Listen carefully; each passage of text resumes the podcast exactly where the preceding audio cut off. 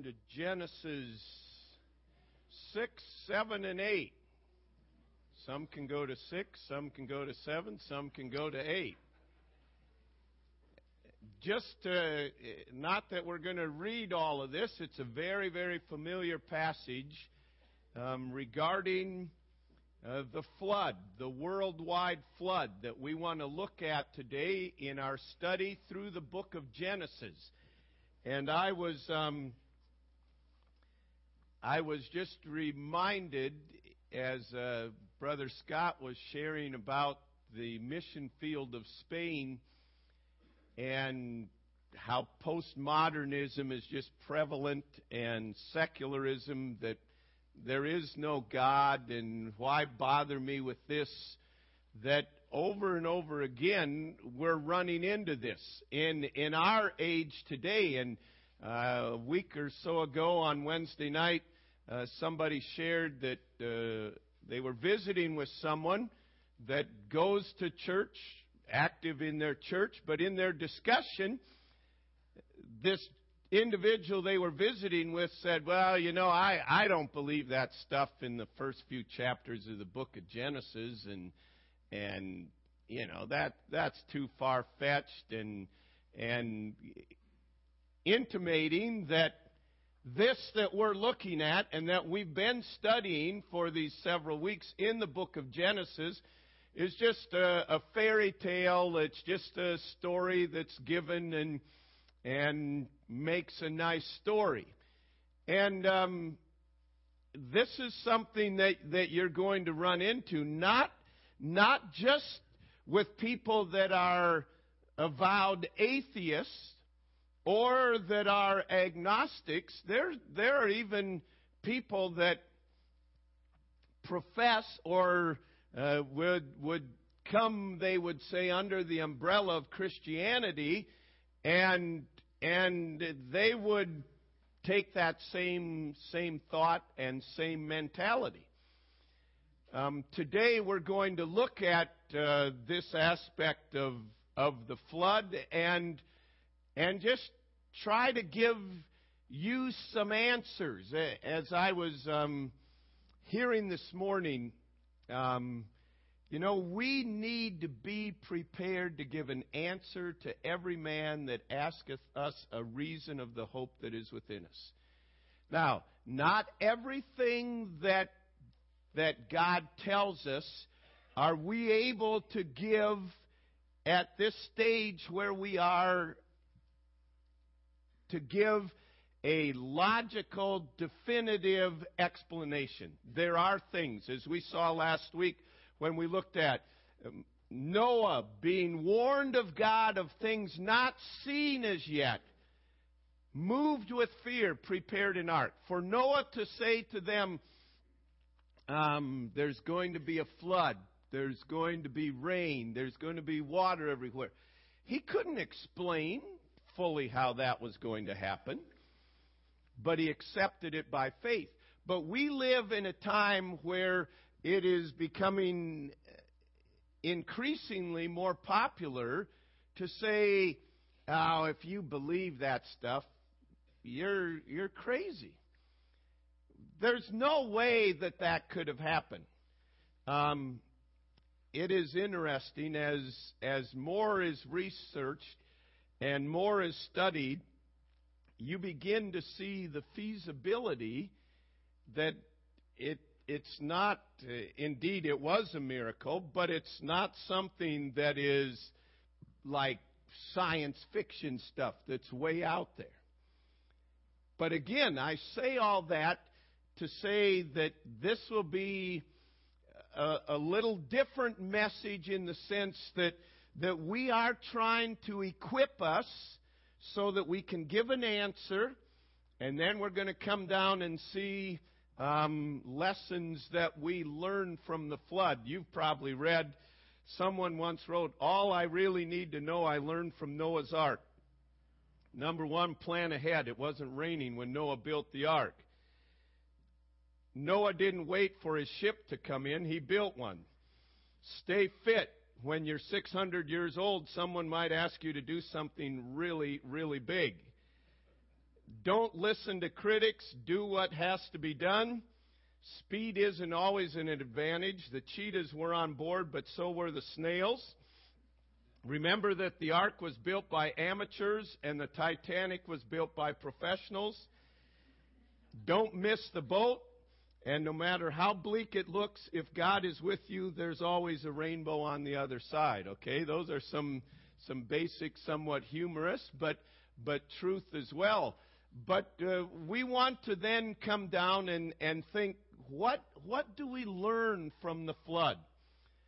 But you know, just the aspect of, of the, the size of the flood, the image of the flood. There's a lot of false images that are put out about the ark. And I think they're going to put up here, um, this is the, the false view of the ark. This is a pretty common one. How many of you have ever seen something like that? You probably have books at home with that in it. You might have it right sitting where you're at in the Bible. Now, realistically, that isn't at all what the ark could have looked like, okay? It didn't have all these portholes with the pigs sticking their heads out and monkeys sticking their heads out and things like that. But it makes for an entertaining picture. But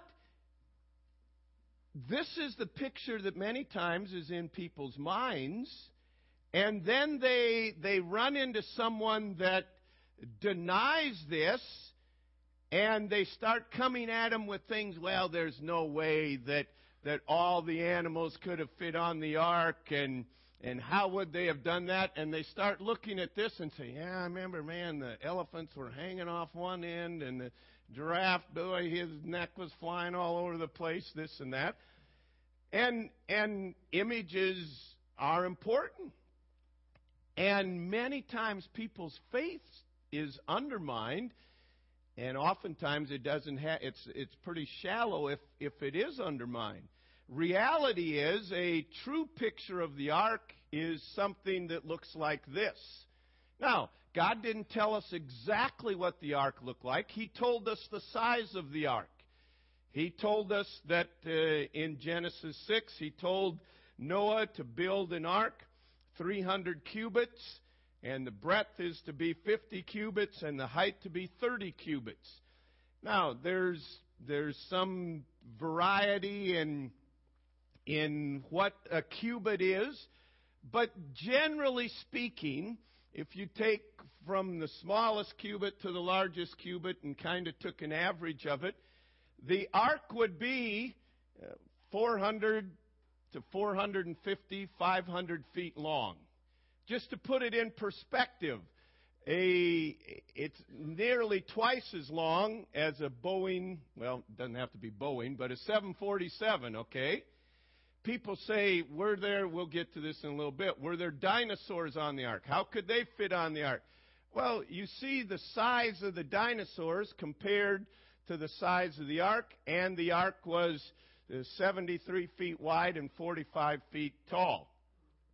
Just to give you a picture in, in perspective, and, and incidentally, if you want more information, right here at this, this web page is loaded with information. The vast majority of what we'll be sharing uh, came from, from that or from, from other sources.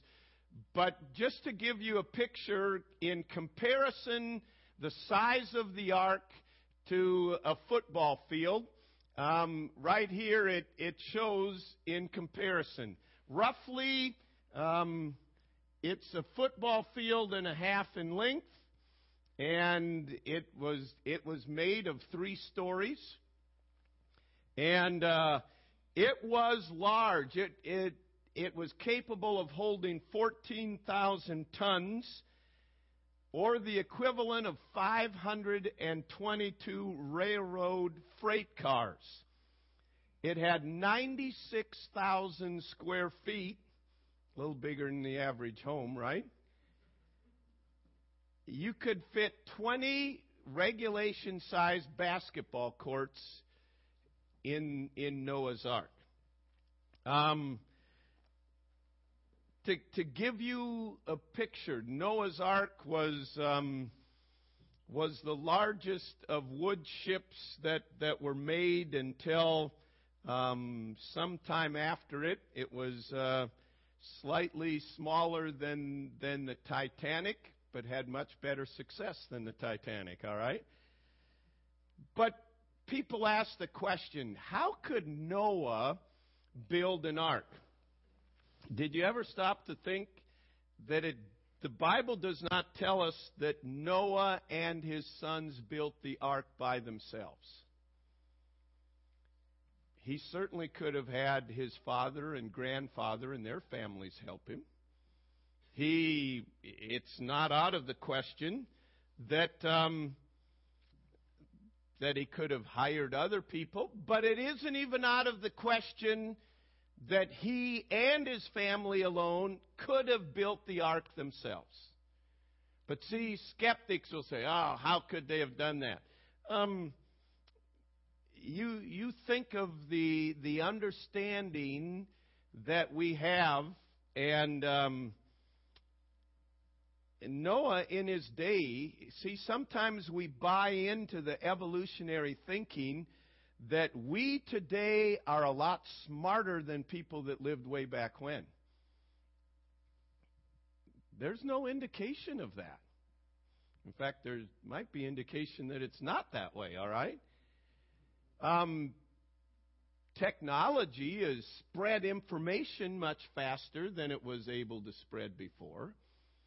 But uh, you go back, uh, early civilizations had had um, had great, great techno- technology and in in sawing and drilling and um, only a few centuries uh, removed from Noah. Um, the Egyptians were sawing and drilling granite and so on. Um, but it, it, it's not beyond the realm of feasibility that Noah could and his family themselves or with other help could build the ark. Um, people say, well, imagine that. And, and we kind of alluded to it last week of how did Noah get all the animals in the ark? How could he how could he round up so many animals? You notice in Genesis chapter 6 and verse 20 when Noah was given the command God said um, of the fowls verse 20 we're just jumping into the middle of this for the sake of time of the fowls after their kind, and of cattle after their kind, and of every creeping thing of the earth after his kind, two of every sort shall come unto thee to keep them alive. Notice what it says shall come unto thee to keep them alive. God is the creator. God created every one of these animals. And uh, the animals simply arrived at the ark as if called by a, a homing instinct, if you please. It's interesting. The word that is used in in the Bible here describing um, what Noah was to build as rooms is is the word in Hebrew that identifies it as a nest. And and God um, God designed these animals, and God has designed, even yet today, we are far, far from understanding the marvelous animal behaviors that the, the geese and the birds and the monarch butterflies and all of these in their timing. You know, it's not. Uh, it's not where all of a sudden there's an announcement, all right, Canadian geese, it's time to pack up and head south. How do they know this? And the same God that put that in them is the same God that is over them. See, it's a matter of how big is your God? But at the same time, God said to Noah that I will bring them to you, and and I will identify and and you will bring them into the ark. And some will say, well, were there dinosaurs on Noah's ark? well Absolutely, there were dinosaurs on Noah's Ark. Now, uh, you know, we don't have the time to go into it, but oftentimes as Christians, we shy away from the reality like dinosaurs is the secret weapon that, that evolutionists have to blow us out. No, it isn't.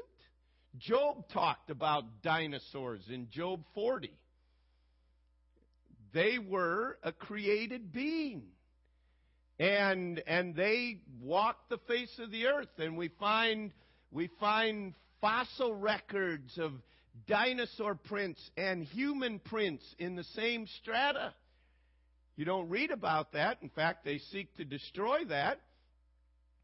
And again, it, it comes back to show you the battle and the warfare that there is against God. We'll talk about that more in a little bit. But um, remember as well, God could have brought and may have. We He left a lot of things um, not specified, but He may have brought juvenile um, animals that were still young, that would have had a lifetime of reproduction. He didn't have to bring a the old Dino the dinosaur, the old man in, you know, crawling in. Um, but at any rate, this is what God said He did, and this is what He did. And many times, what I'm trying to get us to realize today is that you don't need to fear discussing these things. You don't need to fear that, that they can bring up impossible questions that, that you can't answer, and that all you have to say is, well, the Bible says it. The Bible does say it. And we do believe it. But we also can understand the very realm of possibility that there are more than one way that God could have done this. How could Noah fit all the animals in the ark? Well, understand he didn't have to fit two of poodles and two of beagles and two of Pomeranians. I don't well, I'd offend people if I said that, but I guess they're in the dog species, aren't they, or whatever. He didn't need every species, he needed two dogs. Those that, that have, have studied this much more than I say that there were roughly between 16,000 and 18,000 animals, species that were needed to be brought onto the ark. Um, it, it only carried the air breathing, land dwelling, creeping things, the winged animals such as birds. They didn't need to bring the fish, they didn't need to bring the whale or other amphibious creatures. They were able to survive outside the ark. Um, understanding that um, less than half of the cumulative area of the ark's three decks would be needed to take care of all the animals and their enclosures. This meant that there was plenty of room for food, for water, for um, the care of the animals. And some say, can you imagine, though, how did Noah care for these animals?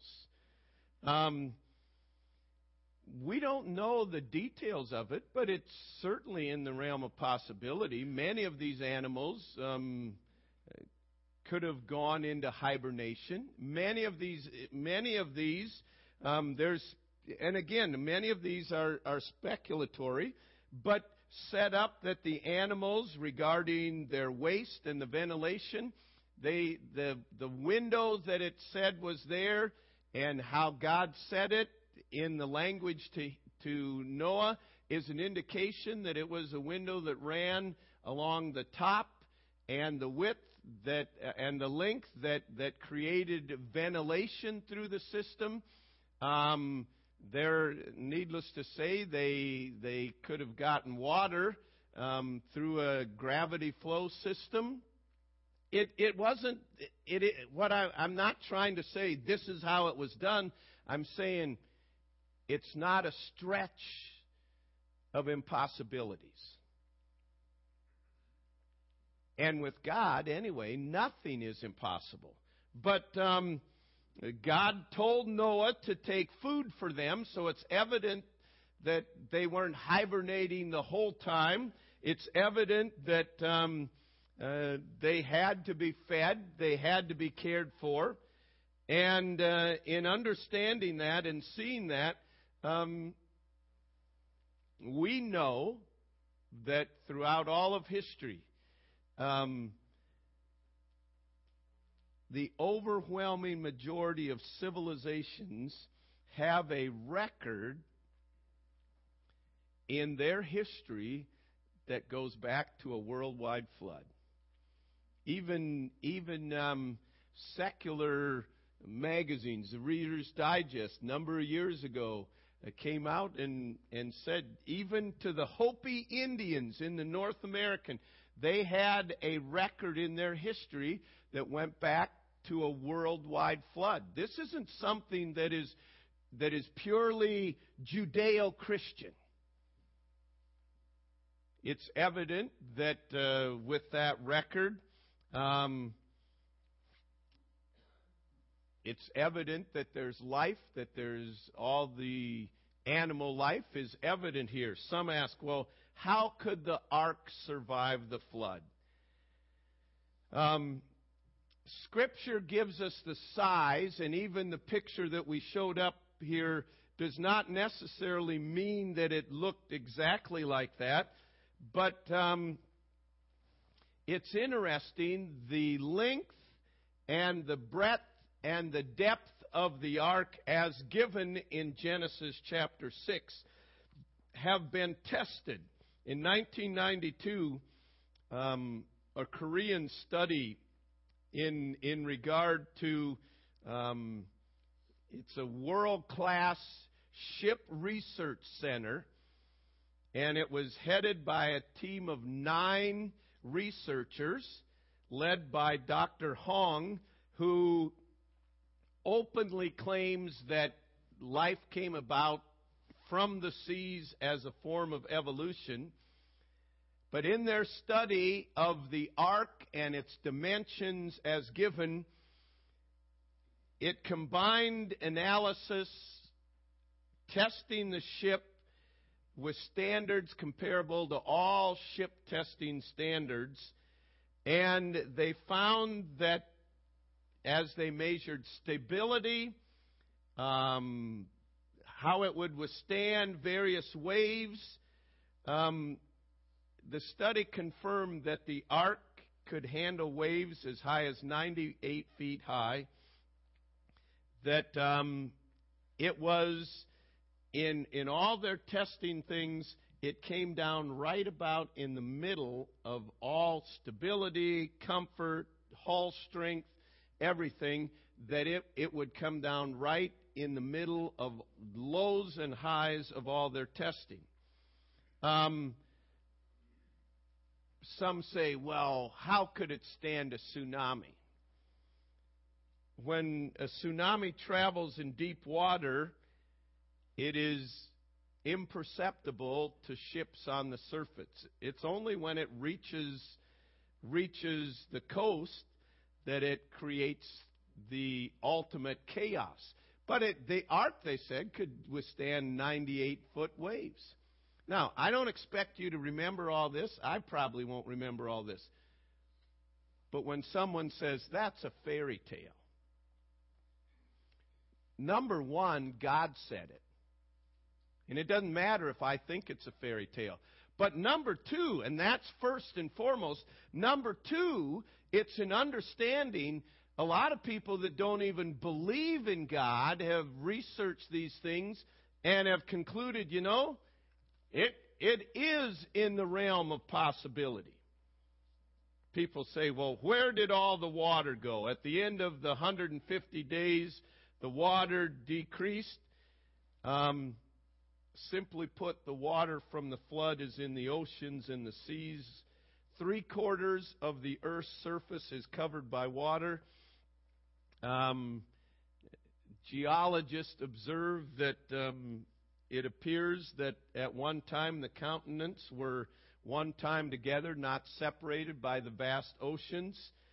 And um, if you were if you were to lower the mountains, there is enough water right now on the earth to cover the entire globe 1.7 miles deep in water. So to understand, um, God knew what He was doing when He did this, and He is the Creator. You will find even in Christian circles, well, Noah's ark, Noah's flood was not a global flood. It was a, a localized flood. Now, if someone were to say that to you, would you, would you have just a common sense answer to that? Well, you know, basically, it's if it was a localized flood, why didn't God tell Noah to just go over the mountain into another area where it wouldn't be? Why did he have to gather and send, God send all of these animals if it was a localized flood? And why did God give a rainbow as a promise that He won't send a localized flood again? Tell the people of Cedar Rapids that. Tell the people along the Missouri River that.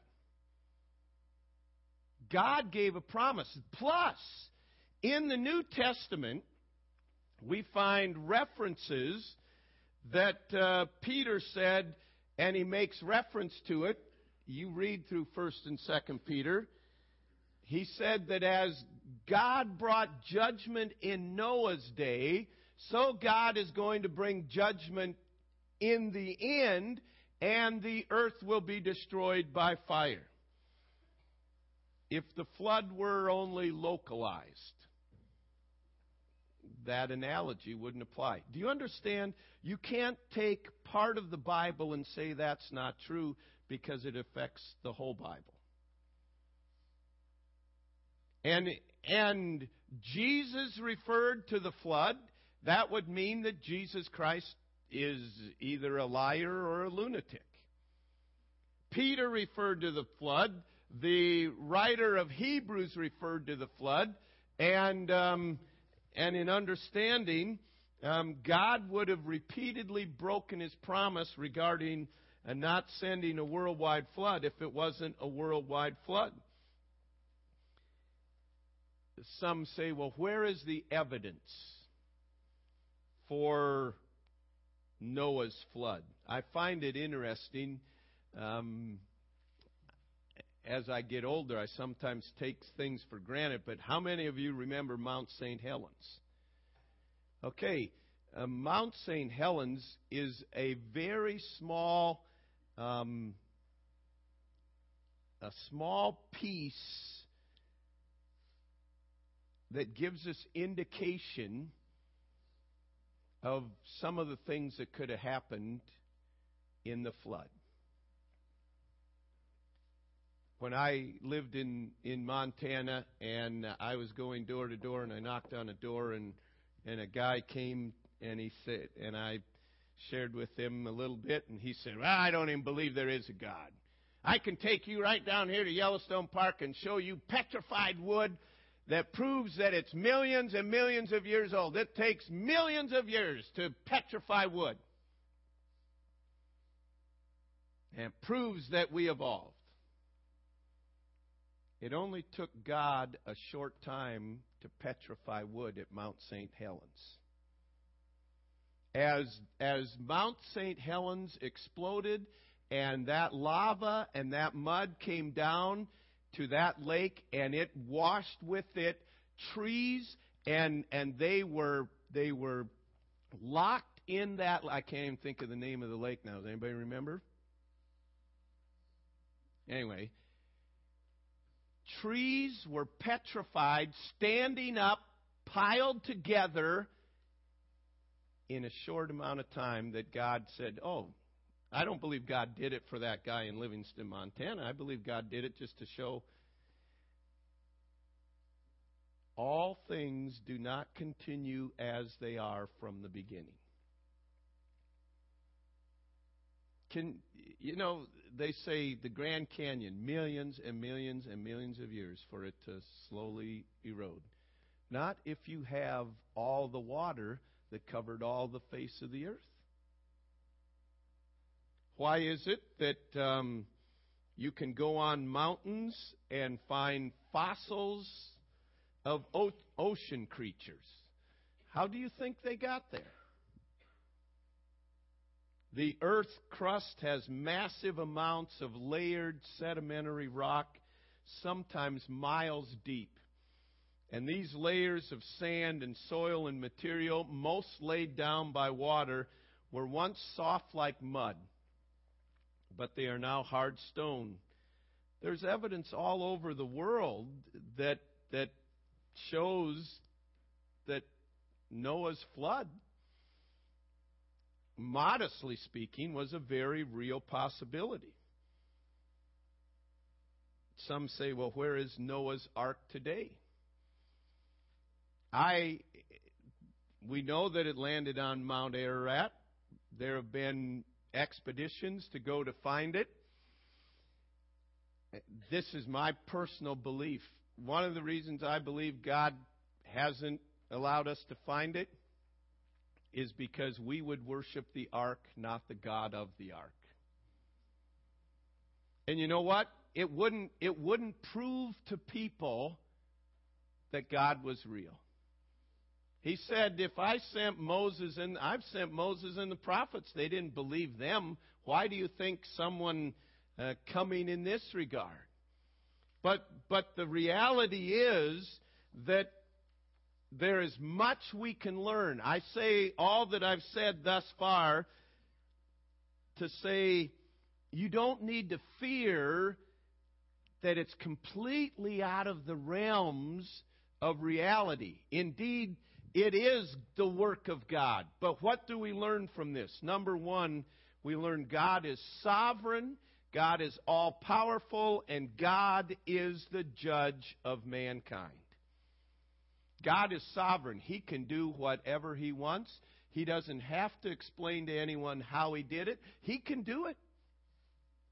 And, and He sent the worldwide flood as a judgment on evil, as a separation of good and evil, and He is coming again to judge all mankind. Secondly, we learn from this in, in relation to today Man is bent on denying God. Man is born in rebellion against God, is bent on denying God. Peter talks about it. He said, uh, There will come a day when there, there's scoffers that deny that Christ came the first time, that deny a worldwide flood, and they'll deny that Christ is coming again. And and even if you found the ark, there'd be there'd be some that would and many and most read the book of Revelation. When God brings severe judgment on the land, do people repent? When they know it's the hand of God, do people repent? No. They gather in war, the nations gather in war against God. Thirdly, we learn from this our daily physical life is a testimony of the mercy of God. Every person that is alive on the face of the earth today is a testimony of the mercy of God. Be the agnostic in Spain or the atheist in America or each of us sitting here, life is a gift of God. And, and that gift can be taken away at any time. We do not sustain it. We can do things that we think keep it going. But we do not have life in our hands. The Lord gives life and the Lord takes away life, and it's surely evident in the flood. These last two points are most important, and we want to make application. Number four, God's Word is absolutely trustworthy. Not because we can see fe- the feasibility of this happening, but because it is God's Word. And, and the, what God says, He does, whether we understand it or not. I don't understand how God did many things. I don't understand how He's going to do many things.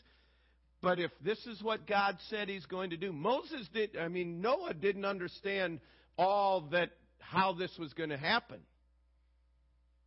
But God's Word is absolutely trustworthy. And number five, you will never regret obeying God. Can you imagine? Can you imagine the praise that was offered up to God on that ark as it started raining and as it started, the fountains of the deep opened up and the floods rose. You know, just thinking realistically, this is in the St. Lawrence version, okay? There had to be days when maybe Noah's sons were, you know, wrestling with, Dad, is this, you sure about this? There, there had to be days when, when Noah came in and, and, you know, he slumped down and he was just dead tired and,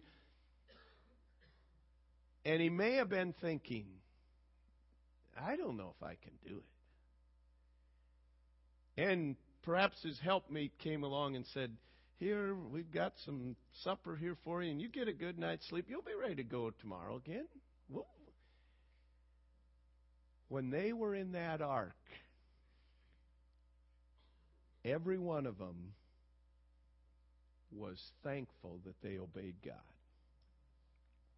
Whether it meant somebody coming along and encouraging them at a certain time, and there is not one person who has obeyed God that ever will regret it. And you may be battling some things in your life, and you might be thinking, ah, it's, it's not worth the fight and, and give up. And, and you may be standing at a crossroads. Do I obey this or do I not? You will never, never regret obeying God. You know, it's, it's pretty evident that, that Brother Scott Fulks, God has called him to go to Spain. And there's probably a lot of questions that come to mind. He's never going to regret obeying God. But God may not be calling you to build an ark or to go to Spain, but He might be calling you to something else, some, some basic thing. And, and it's going against your flesh and it's going against your grain. You will never, ever regret obeying God. And if God's Word said it, God's Word is absolutely true. And you can trust it. And, and everything around you might be saying, oh, it's not going to work out, and, and I don't know if it's going to come out the way I want it to. It may not come out the way you want it to, but you will never regret obeying God. And those that came next next Sunday, Lord willing, we're going to spend um, spend this Sunday looking at how the ark is a type of Christ, and how important it is that that we obey God when He says, "I am the way, the truth, and the life. No man cometh unto the Father but by me." Anyone who has obeyed the Spirit's prompting and leading to come to Christ, they'll never regret that. But it's not just in coming to Christ, it's whatever God's asking you to do. Noah and his family never regretted obeying God. And regardless of the cost, those throughout history who have obeyed God and it, it cost them their life